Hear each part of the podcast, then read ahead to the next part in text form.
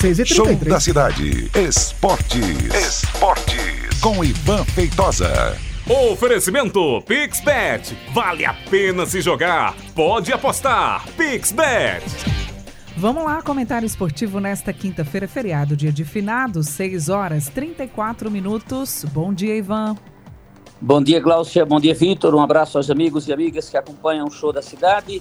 Excelente feriado para todos e todas.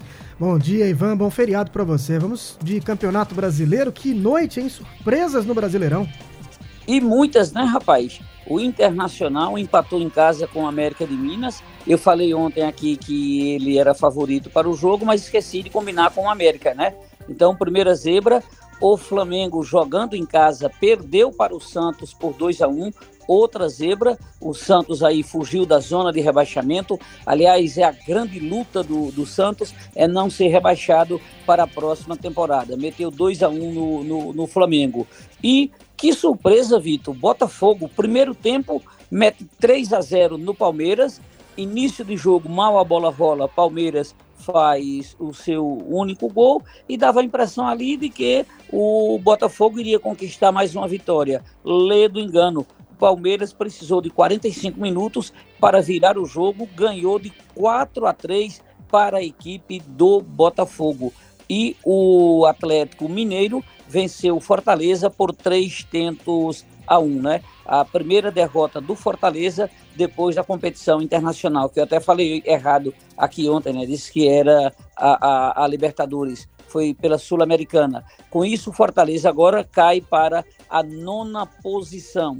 Tivemos ainda o Corinthians vencendo o Atlético do Paraná por 1 a 0. O Atlético cai para a sétima posição e fechando a rodada ontem à noite, o Coritiba em casa perdeu para o Grêmio pelo placar de dois tentos a um. E aí o Grêmio agora é o terceiro colocado, quer dizer, o, o, Botafogo se mantém líder com 59 pontos, mesmo com a derrota, e você vê como é bom ter gordura em uma competição se ele tem ganho o jogo, iria disparar. O Palmeiras se mantém também em segundo com 56 pontos, porque o Palmeiras foi bafejado com a derrota do Flamengo. O Grêmio é o terceiro com 53, o Atlético Mineiro é o quarto com 52, Bragantino quinto também com 52 e o Flamengo caiu para a sexta posição com 50 pontos conquistados. Ainda ontem pela Série B do Campeonato Brasileiro, o, no, o Atlético de Goiás empatou com o Novo Horizontino em 2 a 2 Com isso,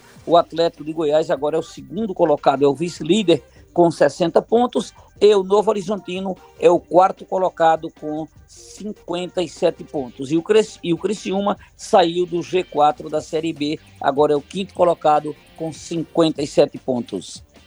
Ivan, torcida organizada hostiliza o time do esporte no embarque um absurdo. Eu vi as cenas ontem, aí tá, tem vídeo aí rolando nas redes sociais, uma coisa absurda, né? A torcida jovem do esporte foi ao aeroporto e não para recepcionar o time que embarcou para o jogo de amanhã.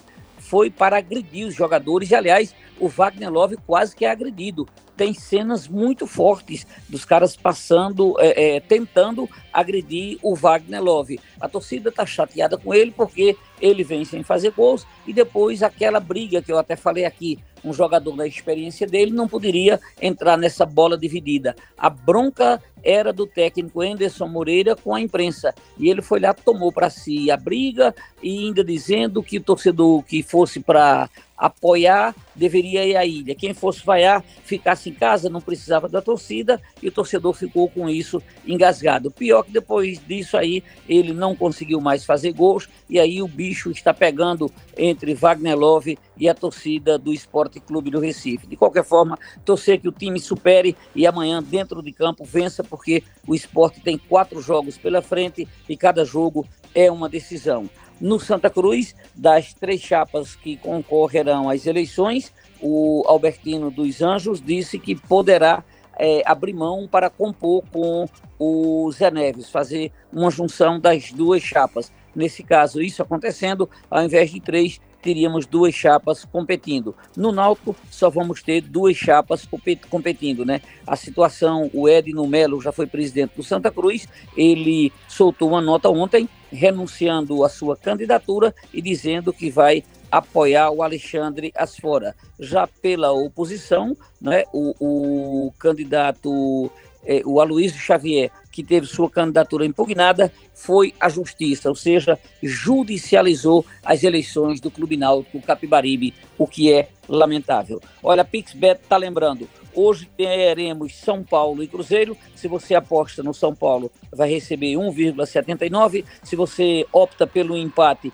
vai receber 3,59. E se você jogar na vitória do Cruzeiro, vai ganhar 4,72.